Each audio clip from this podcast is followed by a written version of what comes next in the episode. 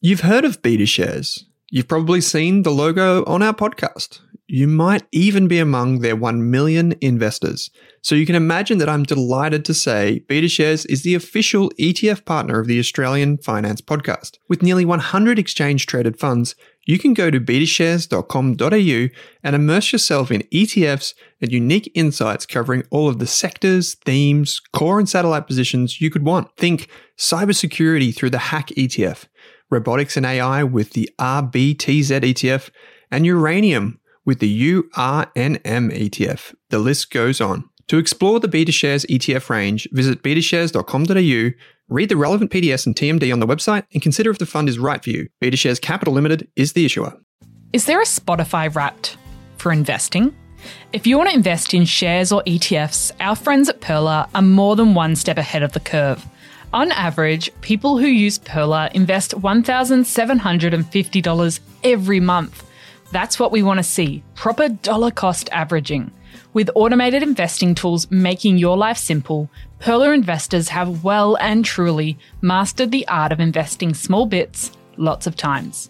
So, if you're ready to start growing your net worth in 2024, follow the link in your Spotify or Apple podcast player right now to discover how you can get started today.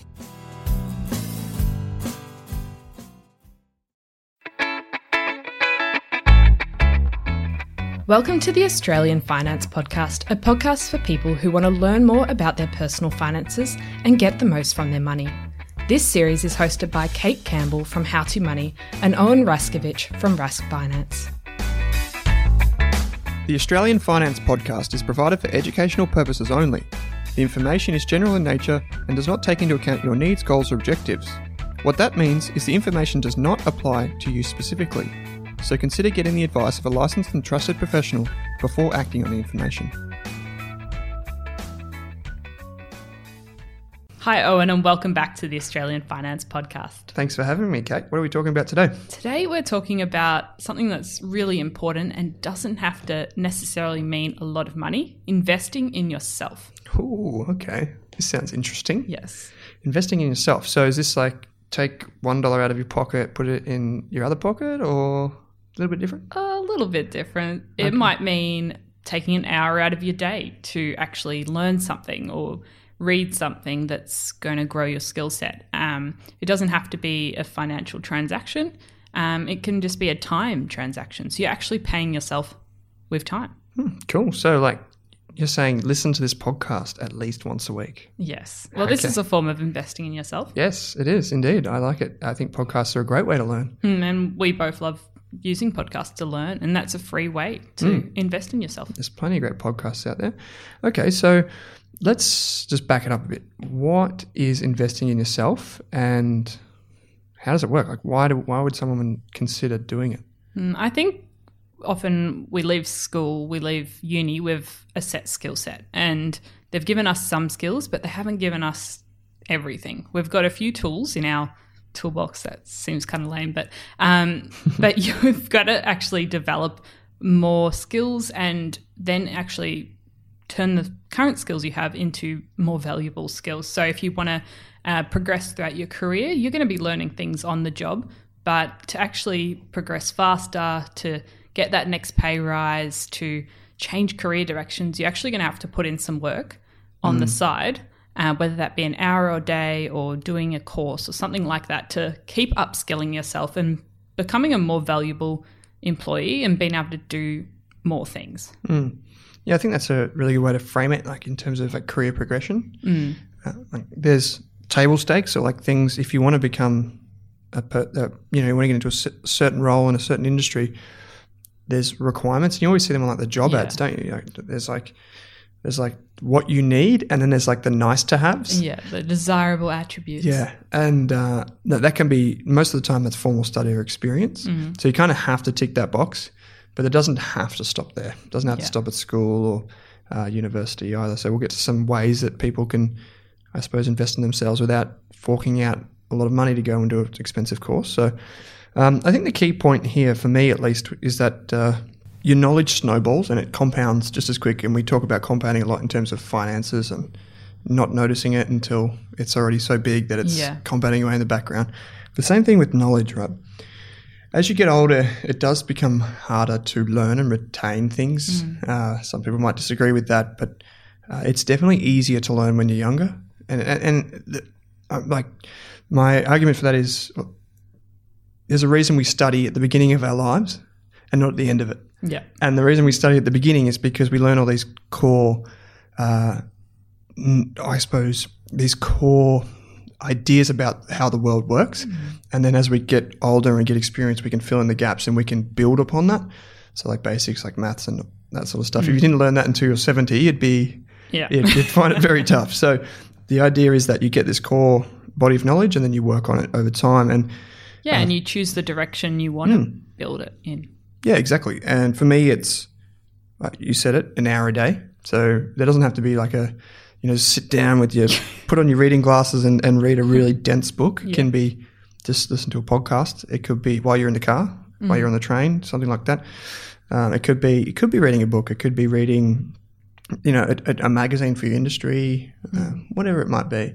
It's just about recognizing that you are the most important customer Yeah. and you know at the end of the day you could work an extra hour get 20 bucks get 50 bucks whatever mm. you're on. But at the end of the day does that help you in five or ten years from today? Probably not as much as the hour you put aside. Mm, and I think so often we get we get caught up in spending time at work, spending time with family and friends and everything, and we don't actually spend any time investing in ourselves and our mm. future. And it's yeah, it's just as simple as that hour a day or going off and going to that meetup group and meeting some people in a different field and learning from them. Um, that's quite a popular way, or going to the library and getting a few books on different topics that you would never think about reading otherwise. So it's just it's so easy nowadays. I think even with the internet, there's so many online courses, and it doesn't mean a two thousand dollar uni subject. Like Udemy, Khan Academy, Skillshare, they all have really cheap $20, $30 you can learn from someone who's an expert in whatever their areas, whether that's bread making, playing the ukulele, or Pythagoras theorem. Um, it's all on there, and you can actually learn from people's experiences and grow. And it doesn't have to be the area that you're working on in your career. So you might be a data scientist and you're going to learn psychology in the evenings so you can improve the the picture you can paint with the numbers. So that's one I've seen um, with a colleague of mine recently. But um, I think it doesn't the skill you're putting effort into doesn't necessarily have to be related to your career. You might be trying to improve in music and you're in law, just anything like that. It's um, it's just growing your ability to learn and developing your skill sets. Um, another thing also is um, a side hustle um, that's sort of become overdone recently. The whole everyone's writing about them, but just doing something on the side, even if you don't end up making any money, you learn a lot of skills from actually putting something together, whether it be how to sell a product or how to write copy or how to uh, getting and talking to people in your community and things like that. And even volunteering you learn a lot of skills as well. Um, so if you're doing whether it be an online course or you're actually getting out and doing something in your community you're just building those skill sets and you might not even realize. You mentioned Khan Academy just before that's a free resource online and you can get it on youtube or you can go to their website. And i used that website when i was studying postgraduate business analytics. Mm. And it's a, i found that the free courses on youtube were better than the lecturers at my university. Yeah. So that and that's a free resource, right? Mm. And another one is YouTube. A lot of my day is spent on YouTube or just using Google because as an investor, I have to find out what companies do and have to research management and learn these core competencies to understand industries. The easiest way to do that is just go on YouTube and go like, "What is?" Mm. or "Subject explained," and it comes up, and it's it's such an easy way to learn something. And just circling back to the side hustle, I did a bit of undergraduate study in technology, but I didn't know how to build websites and that from my course. Mm. I actually took it upon myself to go out and to watch tutorials online and and do all of that via YouTube, listening to podcasts, reading blogs, etc. And those are some of the soft skills that you develop. Like people always come to me and they say, "I'm a finance person, or I'm thinking of getting in. I want to write a blog, but I have I have no idea how to build a blog." Easiest way: go to YouTube and just find out. yeah I would consider that that part of that hour of investing in yourself because that's a skill you're going to learn. You won't, it won't show up on your CV necessarily, but it's a it's a really good one. What about in terms of employment? Like when people are thinking about their careers and, and they want to become obviously valuable to their employer, should people generalize or do you think adding some specialist skills in there? Yeah, I think I think specializing and even making yourself a more niche individual. So maybe you're working in customer relations at a company, but then you develop skills on the side in terms of creating content or sales, and then you can start branching out in your company because often companies want to um, employ, continue to employ their current employees and advance you, and they're happy to work with you. So if you're putting in time on the side to learn another skill set, um, the company's happy usually to work with you to branch out to other areas. So um, putting in work on the side is often a good way for you to change direction or um, build more skill sets in your current company and improve your job. It's just coincidence, but I was listening to uh, something that Charlie Munger, who is Warren Buffett's sidekick at Berkshire Hathaway, if you like, uh, he- he's he was talking about specializing in, in certain fields, and he said you don't want to go to a doctor who's half proctologist and half dentist, and it's true, right? Like Yeah. you you wanted to go to the doctor because you want to get the, the right answer to the right question, and, and it's the same way you should think about your position and your uh, skill set Yeah.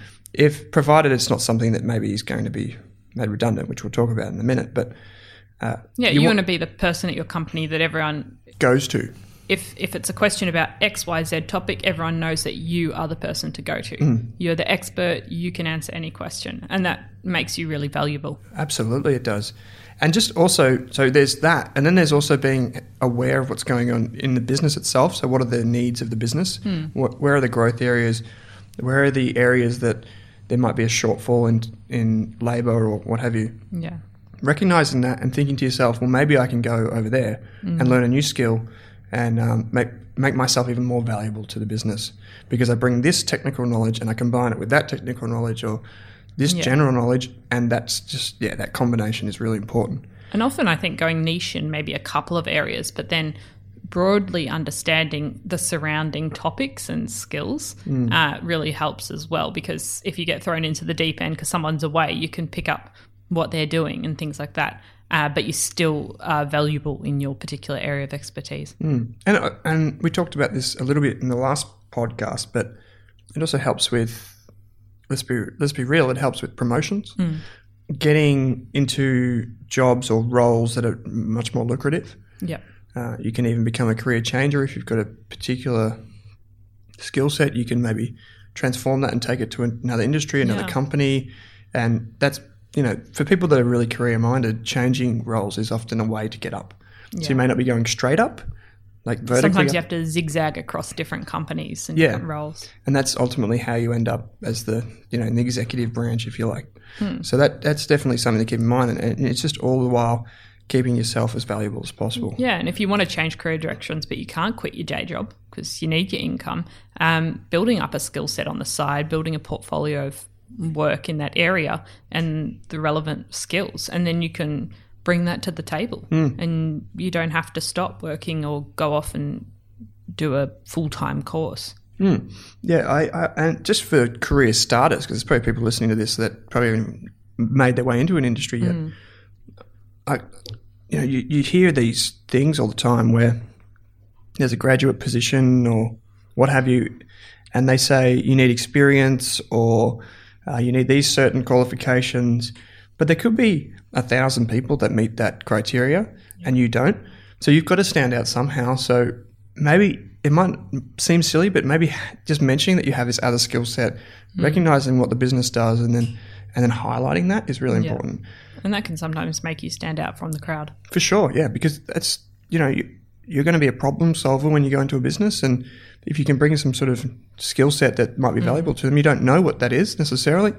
Just mention it. It's a really Yeah. good one. And and for most jobs, apart from some of the niche ones, they care more about your problem solving and your ability to get things done um, and innovate rather than that specific knowledge. So you know those hard facts. Um, there are some jobs uh, like air traffic control where you need to know the hard hard facts, As you'd know.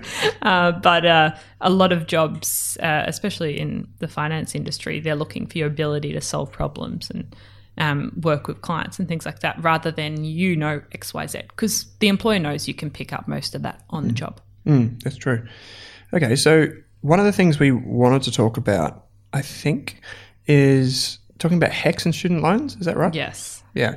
And I've got to say, I think you're the the expert of the two of us. I know a little bit, Well, but I thought that was quite relevant, um, especially for my audience, our audience. And um, I'm currently in the last year of my undergraduate degree. So I'm doing that online, um, but still costs the same, sadly. you, you miss out on so much, but still, still costs the same. But the great thing, I guess, with our Australian system compared to some other systems like, Like the US. the, US, which is scary, and I'm glad I'm not there, is um, the government has a system where you don't have to pay upfront for the loan, and you don't have to go to Loan Shark to get a loan. Mm. Um, it's a, a government loan system. Um, what's it? The Higher Education Contribution Scheme. HECS. Yes. That's how I know it. Yeah, and I think for that's for public universities and for private universities, you can get a help loan, which is Right, a similar thing. Okay. Um, no, it's fee help. There we go. Fee help. Um, and so most unis for undergrad, you can get a Commonwealth supported place. So that's um, a little bit. It's different to He- HECS, as in it's a subsidized place. So it's a cheaper place, and then you get HECS. But you Okay. might. There are unis that offer full fee places. Um, so you're paying a full fee, but you can still get HECS. So Right. um, a lot of undergrads you'll see on their website, whether it's a full fee place or a Commonwealth supported place. So that effectively, the Commonwealth supported place is effectively like if it was just for example ten thousand dollars Yeah. a year, a Commonwealth supported place might be five thousand dollars. So Yeah. the other five thousand dollars doesn't go onto your student debt. No, it's kind of that's covered by the government. Subsidized, Yeah, yeah, supported. right, okay. And then, so you get your Commonwealth supported place, and then you can get HECS. Mm-hmm. Um, and if it's not a Commonwealth supported place, you can still get HECS in most cases. Okay, and when do you repay it? So once you sort of sign up for HECS throughout the uni, um, as you accept your offer and enroll for your subjects, it's kind of an online form built in. So it makes it very simple to Mm-hmm. Yeah, uh, uh, pay for it all. You don't have to exchange money at all. Um, and then you start paying for it later on. So this actually changes quite a lot. They change the salary rates at which your HECS is taken out. But it, they essentially, once you start um, working in a full time job, the government will take extra money out of your tax to pay for your Yeah. HECS debt. Okay, so once you reach a certain level of income, Yeah. then a percentage starts to come out. Hmm. But is it? Maybe this is too technical, but I can't remember if if it's a percentage of the entire amount of your wage, or if it's just like that little bracket, like the tax bracket. I think it's the entire amount, isn't it? Yeah, I think so. So, like if you hit as soon as you hit that band, Yeah. then the tax that extra tax is applied to everything, mm. and that's why when you hand when you go to an employer and you have like a tax tax file declaration number, a TFN dec- declaration, You've uh, got to tick. Uh, there's the a box that says fee help. Yeah. And you need to tick that if you have been to university and you've used fee help. Not Yeah. everyone has used fee help. There's some people Yeah. get, you know, and there's a few scholarships or whatever. different loan schemes and a few different boxes. So it's just worth checking with your HR and mm. ticking the right box. Uh, because if if you don't tick it and the employer isn't taking extra tax out, you're going to have a bit Big of a bill. tax bill um, when you get to the end of financial year. Okay. Um, so it is a lot easier if it's taken out on a monthly, fortnightly basis. Okay. Uh, where I had a friend recently who um, had to got the bill at tax time because she didn't know the employer wasn't pay- taking out her Ah, HECS. Right. Okay. Yeah. We'll definitely double check that. Uh, The question that I always get is, should I pay it back? And that's like what are they? What they're asking is, should Mm. I take money from my own pocket and pay off my student debt? Yeah. So once you've graduated uni, aggressively trying to pay down your student loan. Um, I think in Australia, uh, it's not really worth it. I mean, if you've got the spare 40K, then go ahead. But it is probably the best debt you're ever going to get in terms of it's only going up. It's indexed every year. Um, and I think in 2018 it was 1.9%. So in terms of So if you compare that to a mortgage, which is probably the cheapest form outside of student debt, it's Yeah. like that's still like in 2019, it's like four percent. yeah. So And your HECS debt's probably a lot smaller than your mortgage. Mm. It might be 30 grand or something like that. So it's, um, So the last thing you want to do is use a credit card to pay off your HECS debt. yes. Uh, it's like reverse compounding. yeah, you definitely don't want to get into financial strife to pay off your HECS debt. Yeah. It's the government doesn't rush you; they let you pay it off over your whole career. Sometimes there's, um, I met some teachers in their forties that were still paying off HECS debt. So Hmm. it's just something. If you're not working, you're not paying it. So Actually, that's funny because they, the government actually brought down the the level of income that you have to hit before you start paying it back. That's because they were finding that some people would never repay their HECS debt because Yeah. they would get a job that wasn't necessarily the highest paid in the industry, so they'd never hit that threshold. Or if they did, they might do that and then they might be stay at home parents and they never go Hmm. yeah, back they to don't work. they don't do a credit check for Yeah. giving you this um the HECS debt. It's all just done through the uni system, and um, I think all you need is your tax file number down, and there you go. yeah, unis are happy And to accept. I think you're up allowed up to 104,000. I think when I last looked, um, right. in Okay. terms of total. So you can uh, stack a couple of bachelor degrees together there. I have. Well, not bachelors, but I did three. Yeah. Yeah, and uh, I wouldn't even know what HECS that is, but uh, I've got a fair bit of it. I should probably know. And you can check it Yes. by going to the MyGov website, which mm. is the one where you can see your tax returns from the past Yeah, few years. Medicare's Do your there, Medicare, your supers there. Centrelink, Centrelink. everything's just like that big Yeah. portal, but it is kind of difficult to use. I found. Yeah, it is a bit clunky, but once you get it set up, I found the hardest bit was getting it set up, and then you can do everything. Like you can swap super funds, you can Yeah. do a whole, you can see, you can literally find all see your lost tax super and- there. yep, you can find lost super. Um, you can get the rebates for Medicare if you if you need to. Yeah. Really good, really good thing to set up, and uh, let's just hope it's secure because it stores like everything. Yeah, and your health records now too. yeah, so- So definitely as a uni student, I'd be setting up your MyGov website early on so you can track everything. Mm. The um, HECS debt isn't up. I think it's updated maybe quarterly, Mm. um, but it's good to keep an eye on it, especially as you're studying, um, that you haven't mistakenly been charged for an extra Mm-hmm. unit. very important. Um, and a good thing to note is it's only been sort of recently put in, but if you're moving overseas, um, so if you're going for a year to work in a pub in London, you actually need to uh, declare to the ATO via the MyGov login that you're leaving the country for s- Oh. six. So if it's more than six months, um, you've actually got to let them know. Huh. And if you start earning Pub over that, yeah. Well, that, Yeah, that's a good one. Oh, I like it. you might not be earning if you're at a pub in London. You might not be earning over the minimum threshold to pay back your HECS. Uh, but if you do start earning over the minimum thresholds, which you should check before you go on your trip, you actually will have to pay back an appropriate amount in your tax return. So you're saying that even if you didn't earn the money in Australia, like if you were in if you're working at a really good pub in Yeah, London, for example, and you're getting hundred thousand dollars, you're gonna have to you're to hit pay the appropriate Yeah, right. amount in your. So this Ah. is, I think, this is brought in recently because a lot of people were just skipping the country and Yeah, not paying. See you later, Australia. Not paying their HECS debt back, and I don't think the government had a way to enforce it. But now they're actually bringing in rules Huh, about that's that. that's So, interesting because while you're at it, you may as well talk to your accountant because if you do go overseas, you want to know what your tax residency is. Yeah, Because uh, if you're overseas for more than 183 days, you might want to just yeah. ask your accountant if there's something. that you need to take notice of. Uh, that's interesting. I did not know that. There you go. You learned something new. Yeah, I um, I think someone uh, Melissa Browne actually wrote about it in Mm-hmm. the Sydney Morning Herald last year, and that was the first time I'd heard about it. So then I investigated a bit further because I'm hoping one day to go overseas for a little while. Hmm, cool. And Melissa Browne, good follow on um, all the social portals. She was Yes. also on the Investors podcast that I run. Oh. She's a very nice lady. Mm. Okay, so uh, last little thing that we want to sort of tie off on the Mm. end here is the future of work. And this is something that gets brought up when you talk about automation and you talk about artificial intelligence and all these things that people seem to bring up, these buzzwords, and everyone's like, oh, what, what is it going to do to my job? And Yeah, are we Yeah. all just going to be sitting at home watching Netflix Yeah, while the robots universally. run around and cook and clean and run the world? universal income, etc. So, will a robot take my job? Kate, Well, throw it over to I you. There's certainly jobs that will be uh, taken over by robots. I mean, I look at the stuff I do day to day at work, and there's certainly things that I could automate. um, certainly Happily automate. Yep. um, but I think it's. I think my focus is as quite a new employee is building that additional skill set. So something, bringing something to the table that a robot couldn't do.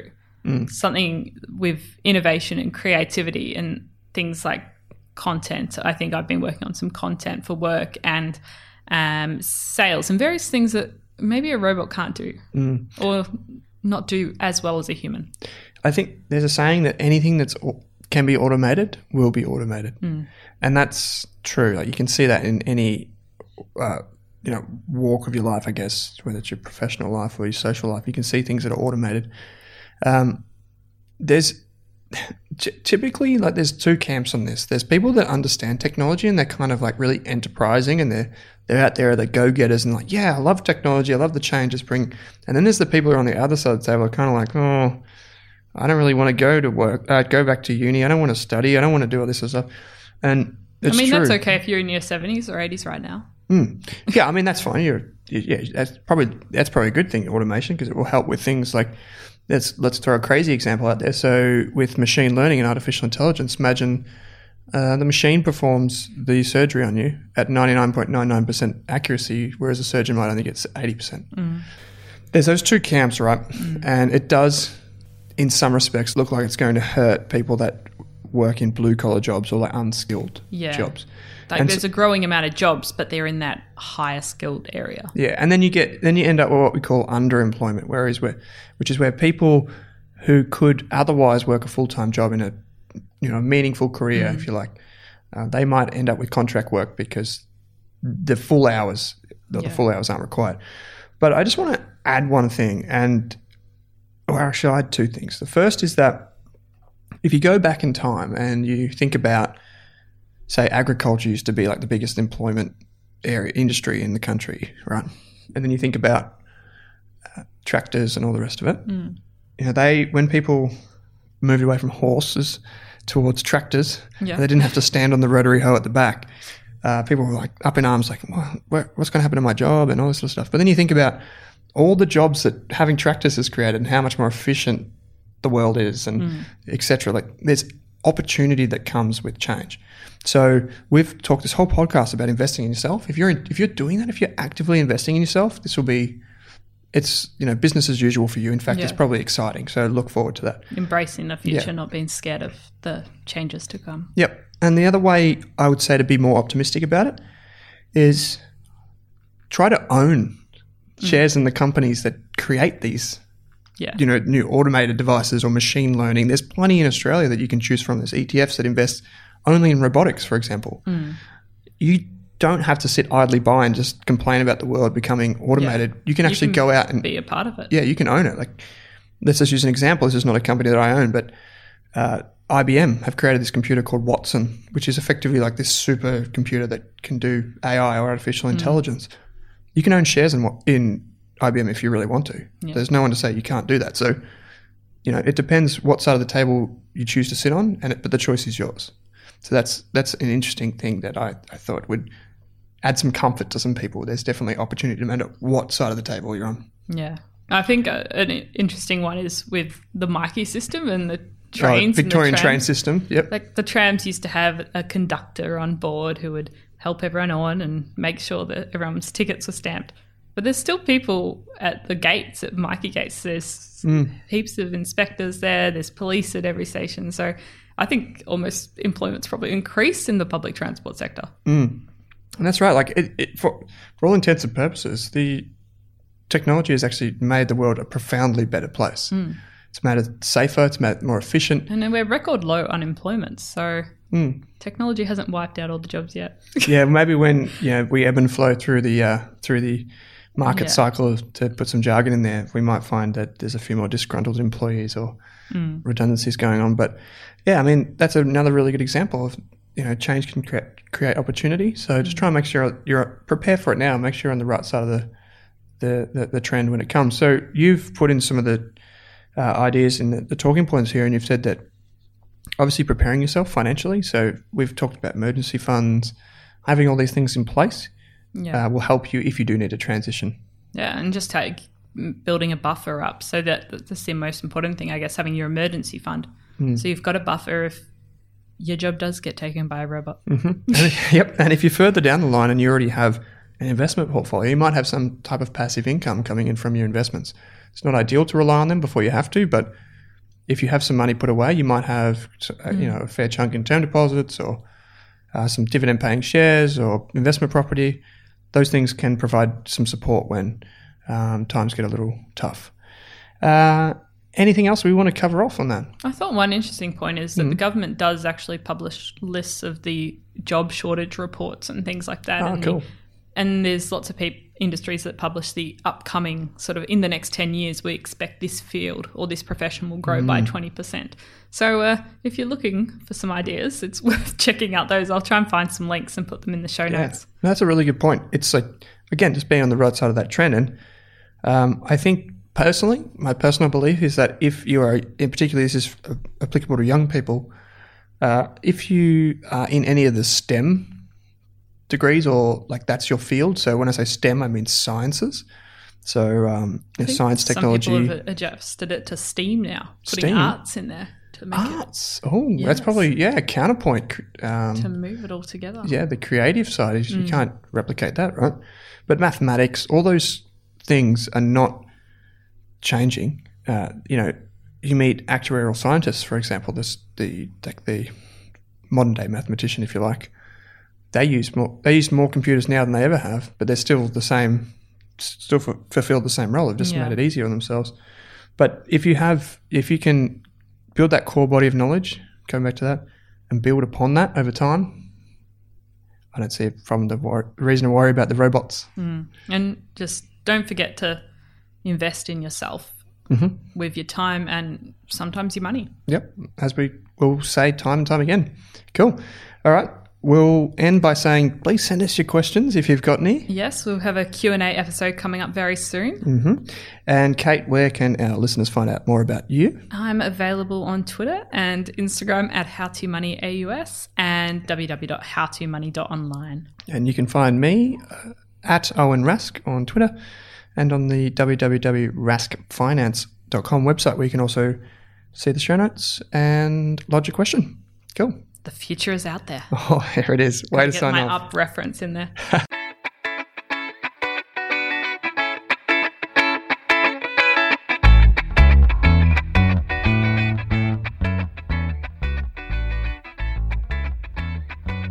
Are you thinking about starting your wealth creating journey, but not sure where to put your hard earned dollars?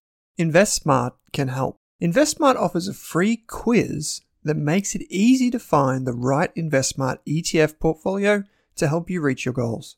Just visit investsmart.com.au and hit Get Started. Answer a few simple questions about your goals and how much you want to invest, and you'll get a tailored statement of advice with a portfolio recommendation. You can visit investsmart.com.au for a no obligations free statement of advice. This ad is brought to you by InvestSmart Advice, AFSL 334107.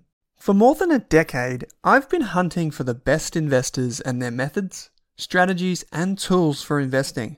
After years in the industry, countless books, a few degrees, and 1,000 podcasts and live shows, I've rolled this accumulated knowledge into something called Rask Invest.